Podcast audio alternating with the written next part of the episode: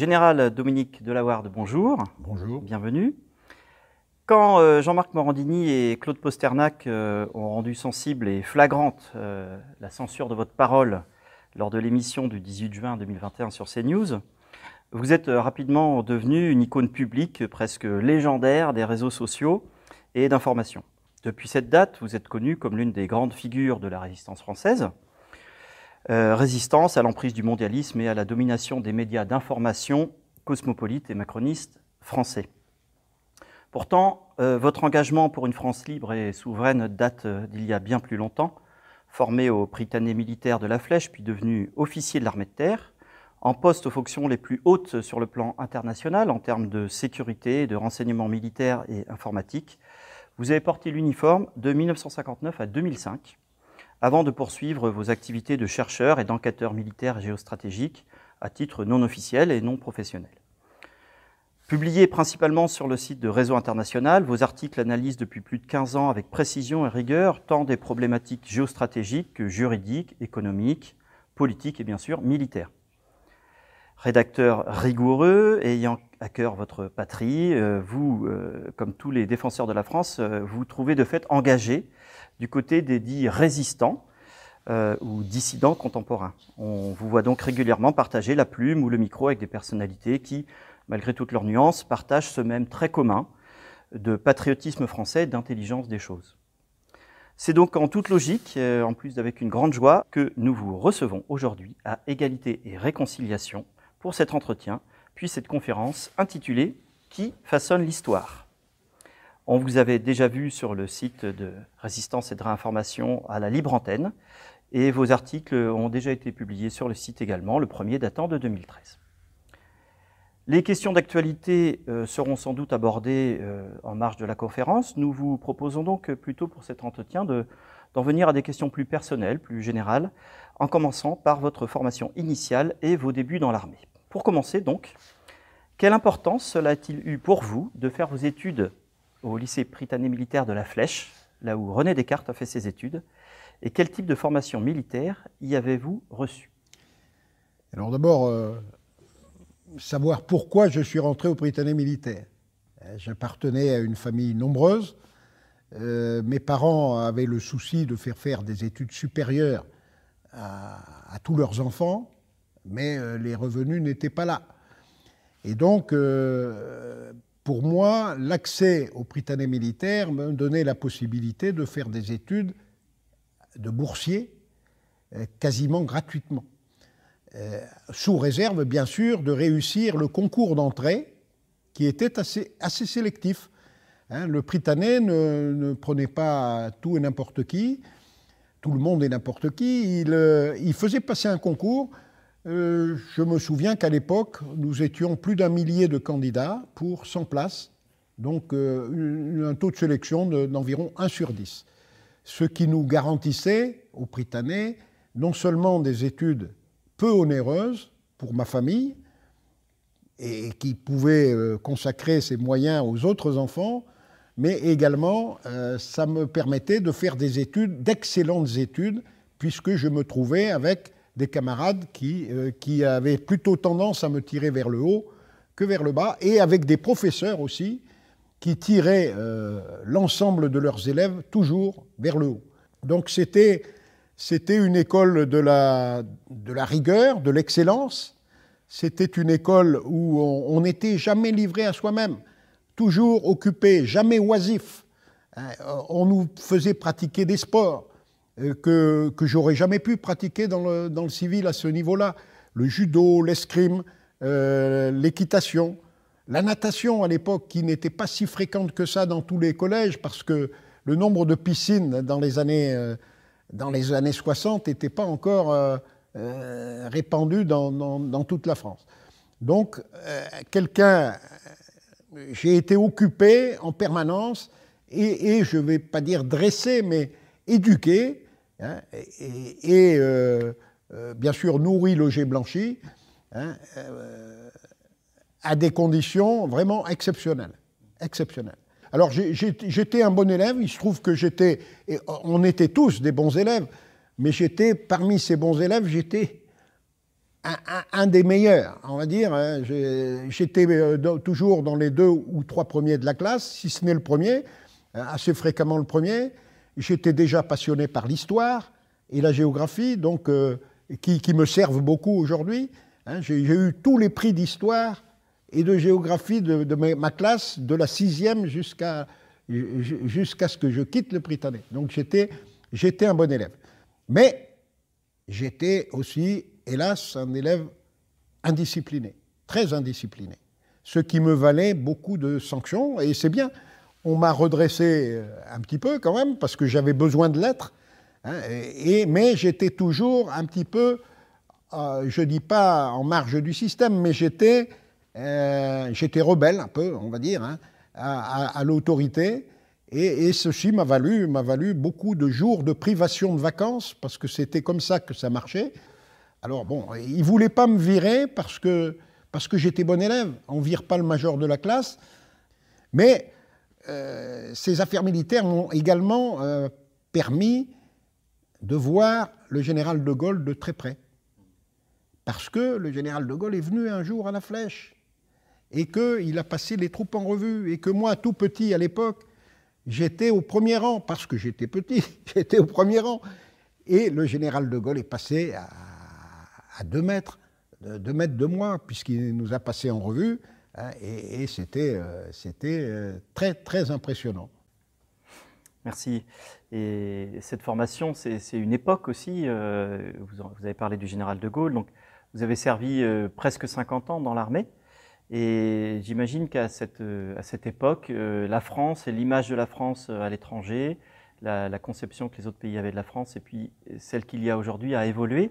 Est-ce que vous pourriez nous dire, à propos de l'armée, de l'image de la France, de, du fait de servir la France à cette époque et aujourd'hui, qu'est-ce qui a changé, qu'est-ce qui a évolué? Alors, ce que je crois, c'est surtout l'armée qui a beaucoup évolué. Hein. Euh, depuis ces années-là. Euh, lorsque De Gaulle est arrivé au pouvoir, il héritait d'une armée d'Algérie qui était une armée gigantesque en hommes. Il y avait 700 000 hommes à l'époque, 700 000 personnels français sous les drapeaux pour un pays qui comptait beaucoup moins d'habitants qu'aujourd'hui, il y a un demi-siècle. C'était considérable. Et, dans les 700 000, c'était une armée mixte, c'est-à-dire qu'il y avait des appelés, il y en avait 350 000 et il y avait 350 000 professionnels aussi Hein, c'était à peu près moitié-moitié. Donc ça, c'était l'armée de, des années, euh, du tout début des années 60. Donc euh, à cette époque-là, euh, De Gaulle avait déjà mécanisé l'armée, je suis rentré dans une armée qui comptait encore 340 000 hommes. Pour tout dire, aujourd'hui, l'armée a encore été divisée par trois, c'est-à-dire qu'aujourd'hui, il y a une centaine de milliers d'hommes en droit budgétaire, et je ne suis pas sûr que ces droits soient honorés, c'est-à-dire qu'on ait la capacité de recruter ce à quoi on a droit parce qu'on a des difficultés de recrutement. Les gens ne se bousculent plus pour venir dans l'armée aujourd'hui. C'est un fait, hein. il suffit de regarder les pubs à la télé. À l'époque, il n'y avait pas de pub. Hein. Les, gens venaient naturellement, euh, naturellement dans l'armée par vocation, par, pour tout un tas de raisons, hein, euh, qui pouvaient être aussi ce qu'on appelle la gamelle, c'est-à-dire euh, juste pour se nourrir et, trouver un métier. Donc l'armée a changé déjà en, volume. Ensuite, elle, s'est mécanisée du temps de De Gaulle, mais elle a aussi considérablement évolué à la baisse. Je suis rentré dans une armée dans laquelle il y avait 1400 chars. Savez-vous combien il en reste aujourd'hui? 200. 200. 1400 chars à 200 chars aujourd'hui. Et les 200 chars aujourd'hui, on n'est pas très sûr qu'ils fonctionnent vraiment. Hein, c'est-à-dire qu'il y a ce qu'on appelle, quand on a des matériels, il ce qu'on appelle la disponibilité opérationnelle technique des matériels, et que euh, cette euh, disponibilité, qui à notre époque était, était de 90-95, hein, un régiment qui n'avait pas 95% de DTO, disponibilité technique opérationnelle, était un mauvais régiment. Aujourd'hui, la norme est plutôt proche de 60, voire 50%. C'est-à-dire que euh, quand vous avez 200 chars avec une disponibilité opérationnelle euh, de, 60%, euh, il en reste, il en reste 120. Quoi. Euh, voilà. Donc c'est pas. c'est compliqué aujourd'hui d'avoir une armée indépendante et souveraine. Alors cette modification s'est faite au fur et à mesure que l'Europe se construisait. Hein, les gens se sont tous reposés sur l'Europe. Et on dit, nous, on peut, on peut baisser un peu la garde, mais tout le monde a baissé la garde. Et l'Europe s'est trouvée avec 31 euh, ou 27 États aujourd'hui qui ont tous baissé la garde depuis très longtemps. Et donc aujourd'hui, on, arrive, surtout à partir de 1990, après l'effondrement de l'Union soviétique, les armées se sont quasiment euh. Je veux dire, hein. les budgets ont été divisés par, par trois. Hein. euh, à notre époque, le, le, pourcentage du PIB accordé à la défense était encore de 3,4. Aujourd'hui, il est de la moitié, 1,7, avec des matériels qui coûtent beaucoup plus cher. Donc, euh, le coût unitaire des matériels étant ce qu'il est, on en a toujours de moins en moins. Et, donc, au bout du compte, au bout du bout, on s'aperçoit aujourd'hui que si on devait aligner les matériels et les personnels, y compris de toute l'Europe, on ne va pas loin. Hein. C'est-à-dire que même si l'on additionnait aujourd'hui les moyens de la Grande-Bretagne, de l'Allemagne et de la France, qui sont les trois fers de lance de l'Europe, on, aurait moins que ce que l'armée française avait, toute proportion gardée, en 1990 ou avant. Alors, il y a un deuxième point qui a évolué considérablement, c'est qu'à l'époque, euh, à l'époque où on rentrait dans l'armée, euh, les gens espéraient l'aventure. Et il y avait de l'aventure. Et il y avait de l'initiative. On pouvait rester un mois avec une section de combat, ce qui m'est arrivé, hein, en, opération sur le Maroni, en, forêt amazonienne. Aujourd'hui, ça n'est plus possible. Aujourd'hui, à cause des moyens de communication, la moindre action de la troupe à l'étranger est dirigée quasiment depuis l'Élysée ou depuis l'état-major des armées.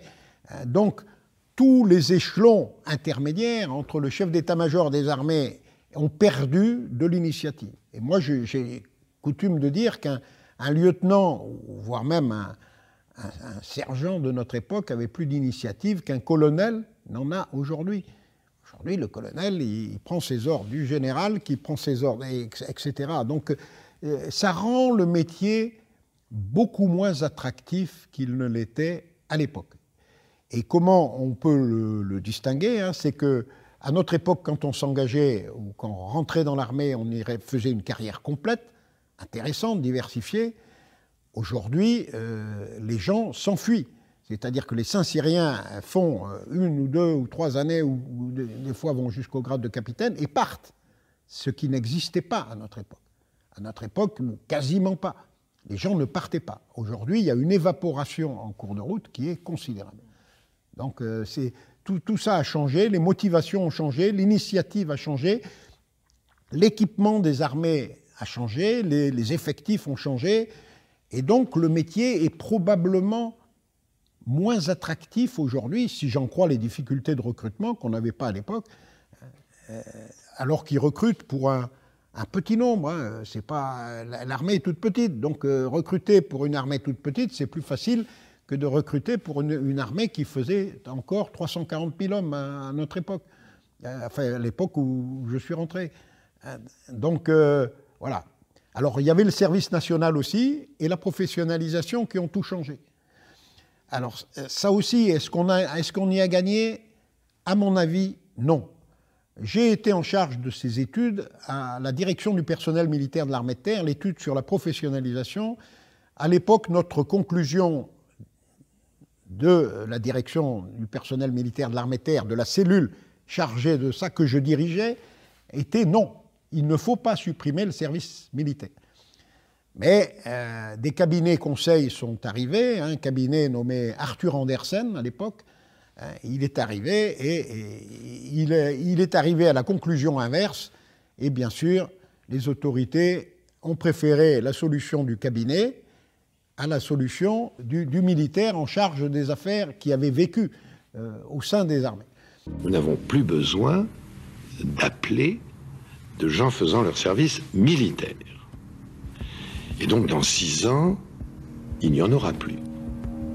Aujourd'hui, beaucoup de gens euh, y compris de ceux qui étaient favorables à cette professionnalisation il y a 30 ans, regrettent d'avoir euh, fait cette professionnalisation parce que ça créait quelque part une, une cohésion nationale. Ça, n'était pas seulement pour l'efficacité militaire, mais c'était pour euh, la cohésion nationale.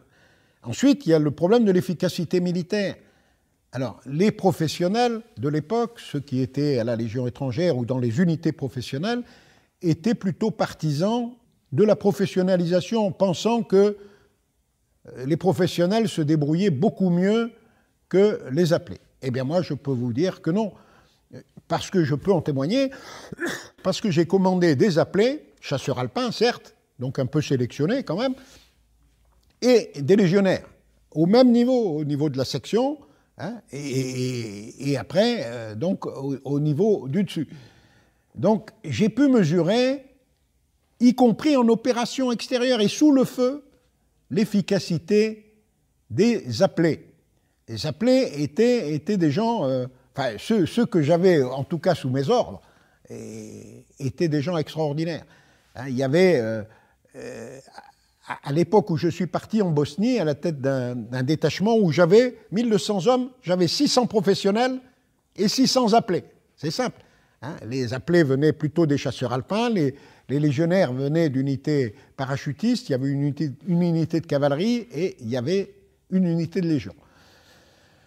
Donc euh, je, pouvais bien, j'étais à même de comparer ces gens-là, et ben, moi je peux vous dire que euh, les appelés n'avaient rien à envier en efficacité opérationnelle avec les professionnels. Ils tiraient aussi bien, si ce n'est mieux, que l'inconvénient du professionnel, c'est que on lui explique souvent que c'est comme le vélo, le tir, ça. Une fois qu'on sait, on sait. C'est pas vrai. Le tir, il faut pratiquer. Et l'avantage de la plaie, c'est qu'il pratiquait beaucoup plus que le professionnel. Voilà. Donc euh, tout ça, voilà l'évolution. Euh, est-ce que vous pourriez nous dire un mot sur euh, l'émergence aujourd'hui des réseaux sociaux et de la surveillance électronique? Qu'est-ce que vous pensez de tout, cette explosion des réseaux sociaux, Telegram, WhatsApp, etc. Est-ce qu'il est important de se surveiller? Est-ce que finalement euh, on en fait trop avec euh, cette peur d'être épié euh, Alors aujourd'hui, effectivement, on, est tombé dans, une, dans une espèce de spirale de, technique, de une toile, etc., où on est susceptible d'être surveillé et, on est susceptible de savoir tout ce qu'on fait, etc. Bon, moi, pour avoir euh, exploité ce, genre de renseignement, ce qu'il faut savoir, c'est que le renseignement, quand, on fait du renseignement, comme j'en faisais, on en reçoit 100 fois plus que ce qu'on peut réellement exploiter. C'est-à-dire que si on n'est pas soi-même une cible, nommément désigné à, l'appareil de, de surveillance, si on n'est pas une cible, si on est un citoyen ordinaire, on n'a pas grand-chose à craindre euh. Euh, j'entends sur le plan surveillance. Après, bon, on tombe toujours sur les hackers, hein, dont le métier, c'est d'essayer d'arnaquer les gens. Bon, ce genre de, choses, il faut être averti, évidemment, hein, il faut être vigilant, mais ça, c'est à chacun de, de, surveiller. Mais ce que je pense, moi, c'est que la somme de renseignements qui arrivent, il y en a 99% et plus qui n'est jamais exploité. Parce qu'on parce n'a pas le temps, on pas, il faut derrière, pour exploiter ce renseignement, il faut... Alors aujourd'hui, on vous dit, ouais, mais il y a l'intelligence, non, l'intelligence artificielle et tout ça. Il faut quand même derrière un peu d'humain. Et s'il n'y a pas euh, l'homme pour, euh, euh, pour avoir un cerveau qui soit plus intelligent que, ce qui est artificiel, hein, ça ne marche pas. L'intelligence artificielle peut être une aide, euh, et, Internet, etc., euh, peut être une, accélération dans la circulation du renseignement, etc., mais au niveau de l'exploitation du renseignement, il faut savoir, et je le répète, que 99,99% du renseignement, on n'a pas le temps, on n'a pas le personnel, on n'a pas ce qu'il faut pour l'exploiter correctement. Donc on est obligé, quand on fait du renseignement, de cibler. On cible quelqu'un, on cible tel problème, euh, tel pays, et sur ce pays, on va mettre encore un zoom. on va chercher quelque chose d'encore plus précis. Et c'est comme ça qu'on peut avoir du, renseignement, enfin, qu'on peut utiliser au mieux tout ce qui est réseau. Mais moi, quand on me dit que je suis écouté par la NSA, bon, la NSA, elle n'a pas le temps de. Alors peut-être que quelques individus euh, sortis du lot qui sont particulièrement visés, on peut les suivre euh, plus particulièrement, mais sur la masse des, internautes, hein, on ne peut pas, on peut pas suivre le, le système ne peut pas suivre l'intégralité des internautes et c'est pas possible. Enfin, c'était pas possible, en tout cas, à l'époque où je pratiquais. Peut-être qu'il y a eu des progrès gigantesques et qu'aujourd'hui on peut suivre tout le monde, mais, mais j'en doute un peu. J'en doute un peu, parce que forcément, à un moment ou à un autre, il y a besoin de l'humain. Et si l'humain euh, n'est pas là, bon, et, il faut de l'humain en quantité et en qualité suffisante. Et ça, bon, on, l'a de moins en moins, l'humain. Hein. On a vu qu'on était tombé d'une armée où on avait beaucoup d'humains, 700 000, euh, une armée qui fait aujourd'hui moins de 100 000 hommes. On va en venir à une question plus, contemporaine, plus personnelle. Euh, comment est-ce que vous avez vécu personnellement cette fameuse histoire du qui avec Jean-Marc Morandini et Claude Posternac, et toute la notoriété d'Internet pour vous qui s'en est suivie. Vous êtes devenu euh, une figure, euh, un mème. Comment avez-vous vécu ça personnellement? Alors je crois, je, crois que bon, euh, ces braves gens se sont plantés. Hein. Pour être honnête, ils n'ont pas réalisé que cette affaire allait se, finalement se retourner contre eux. Quoi. Qui? Qui? Ben, c'est la communauté que, que, vous connaissez bien. Mon Dieu. Ah non, bah alors là, là on, va pas, on va pas partir là-dessus. On va, on va arrêter là. On va arrêter là, mon général. Je suis désolé. On, on, peut pas, on peut pas laisser dire ça sur l'antenne. Voilà pourquoi je, je, je suis désolé. je, suis désolé. Non, non, bah, non, arrête là. On coupe, s'il vous plaît. On enlève le général. Et ils, ils, ont essayé de faire le buzz. Ils ont surtout essayé, et là, ils ont réussi de m'empêcher de dire ce que j'avais à dire ce jour-là.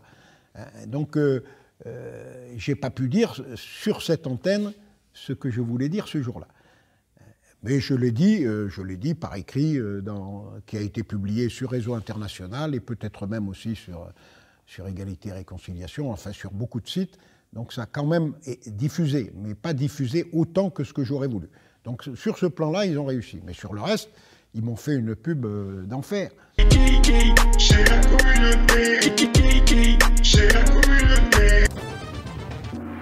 Eh ben, c'était pas évident. Hein. Euh, qu'est-ce que vous avez trouvé, mon général euh, Qui contrôle la meute médiatique dans le monde et en France? Eh oui, il fallait trouver qui? Un tonnerre d'applaudissements pour le général qui remporte la première manche euh, Alors d'abord, ils ont laissé entendre que j'aurais été antisémite.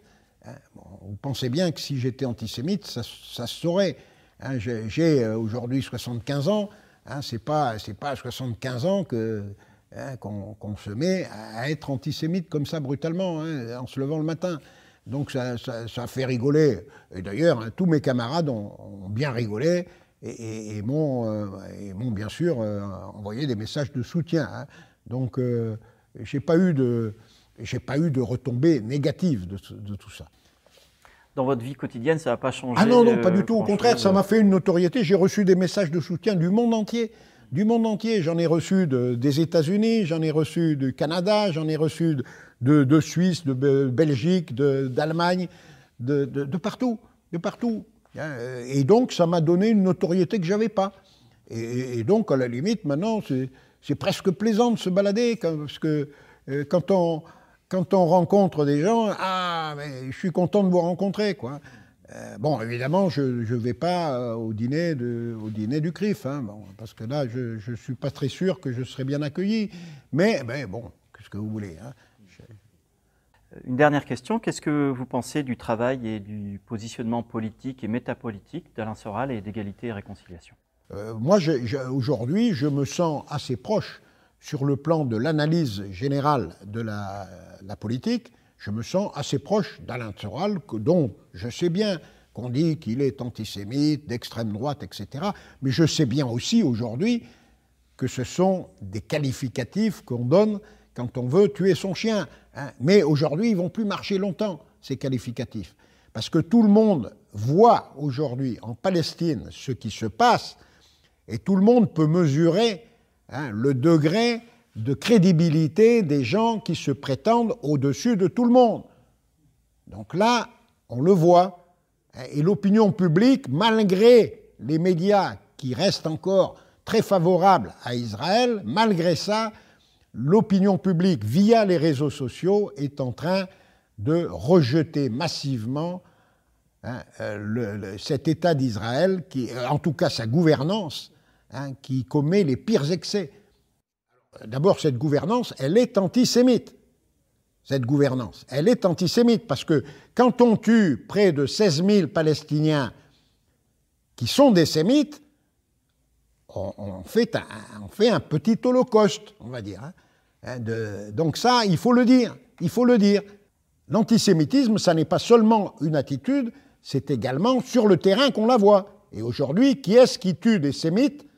C'est l'armée israélienne qui tue des sémites. Et vous avez euh, deux, vous avez aujourd'hui deux, abrutis, enfin malades mentaux, je vais dire. Hein. Il y en a un qui s'appelle Smotrich. Il est euh, ministre de l'économie d'Israël et également ministre des, territoires occupés. Voilà. Et, et, vous avez un autre qui est le ministre de la Défense et qui s'appelle Galland. Alors le premier, il est venu en France. Il est venu en France raconter devant une assemblée conquise de, gens de leur, euh, euh, euh, communauté, hein, acquis à leur cause. Hein. Il est venu expliquer que le, le peuple palestinien n'existait pas.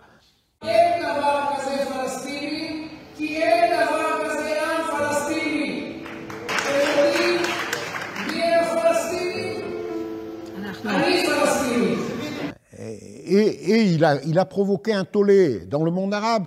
Mais chez nous, les médias, bon, ils l'ont bien dit parce qu'ils ne pouvaient pas faire autre chose. Ils l'ont bien un peu condamné, mais pas trop. Il faut qu'on rappelle ce que ce monsieur Smotrich a fait, a dit, et qui n'était pas euh, sur le plan, c'était du racisme hein, et, de l'antisémitisme, parce que le peuple palestinien, il est sémite. Hein.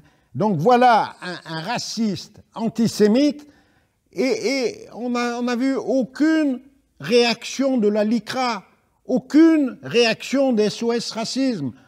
Euh, les médias en ont parlé du bout des lèvres et les politiques ont mis quatre jours avant de se réveiller et de condamner eux aussi du bout des lèvres ce genre d'individus.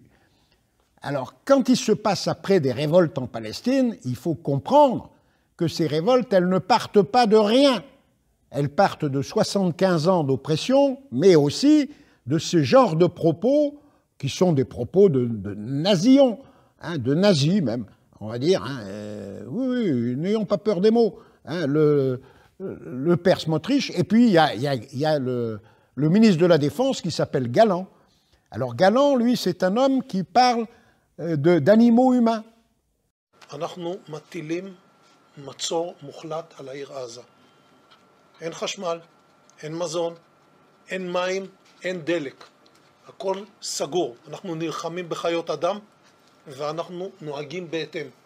Quand on tient ce genre de propos, ça veut dire qu'on se croit soi-même supérieur, comme si on était un espèce d'élu, hein, qu'on sortait d'un peuple au-dessus des autres. Hein. Et, et j'ajoute que ça nous rappelle ces, mots d'animaux humains, ça me rappelle, moi, les Untermenschen allemands, c'est-à-dire les sous-hommes, les sous-hommes qui étaient maltraités par les Allemands pendant la Deuxième Guerre mondiale, ces sous-hommes. Et, les Allemands, qu'est-ce qu'ils croyaient? Ils croyaient que leur race, la race aryenne, était supérieure à toutes les autres. C'est à peu près pareil. Hein. il y a une race supérieure aux autres la race aryenne était supérieure aux autres.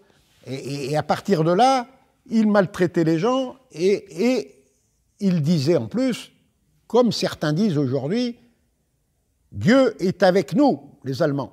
Il disait Gott mit uns. Gott mit uns.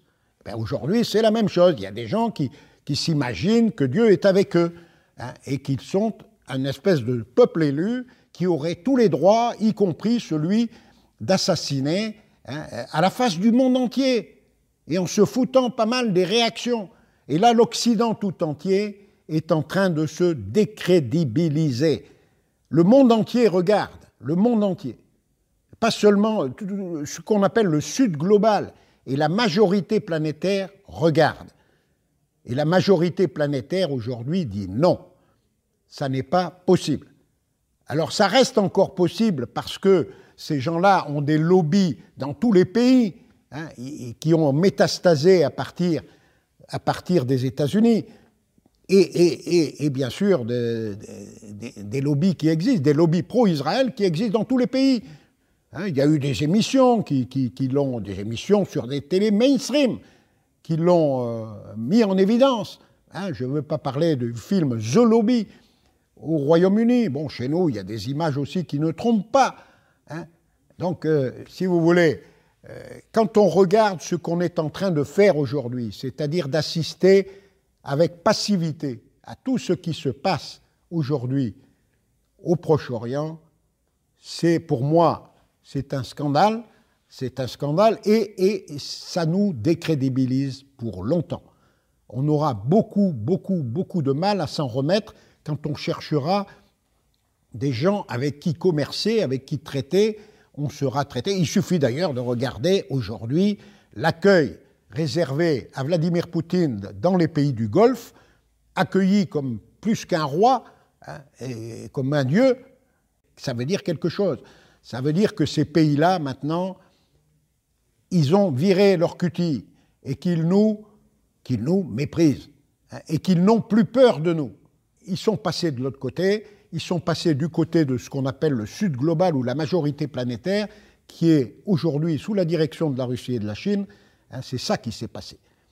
Et, notre jusqu'au boutisme aveugle à soutenir un État hein, comme, comme Israël en train de, génocider la, population palestinienne sur la base, sur la base d'un narratif mensonger, comme tous les narratifs. Il y a eu le, narratif de, l'Irak, hein, avec euh, euh, avec la fiole, il y a eu le narratif de Timisoara qui était faux, avec des, horreurs. On nous présentait des vidéos horribles.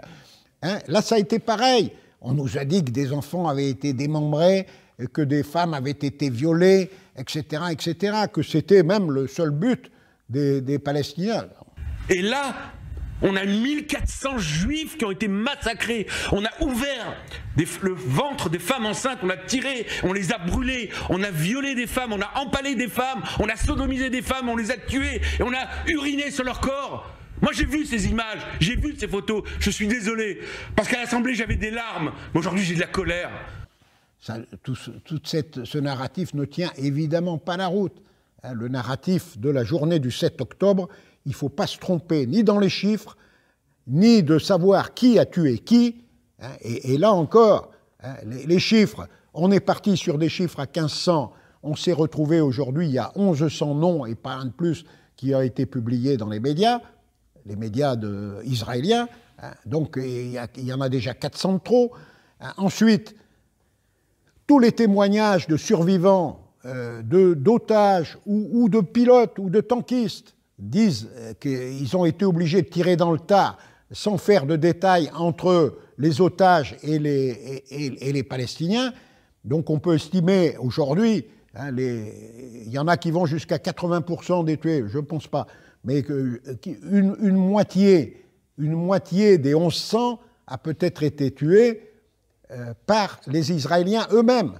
Ça fait qu'il en reste plus que 550. Donc tout ça. Et par contre, de l'autre côté, les chiffres sont contrôlés par l'ONU. C'est l'ONU, les organismes de l'ONU qui nous donnent les chiffres de 16 000 Palestiniens tués, dont plus de 75% de femmes et d'enfants. est-ce, bien raisonnable? Est-ce bien là-dessus qu'on va construire une paix durable entre ces deux communautés? Hein euh, Faut-il vraiment faire disparaître une communauté au profit d'une autre? Et sommes-nous prêts, nous, Européens, à dire Amen, allez-y, hein, détruisez, tuez les enfants.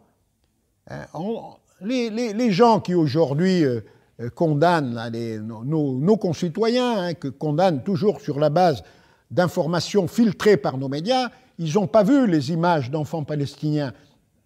il, y en a, il y en a plus de 7000 qui ont été tués aujourd'hui, et ils n'ont pas vu ces enfants agoniser.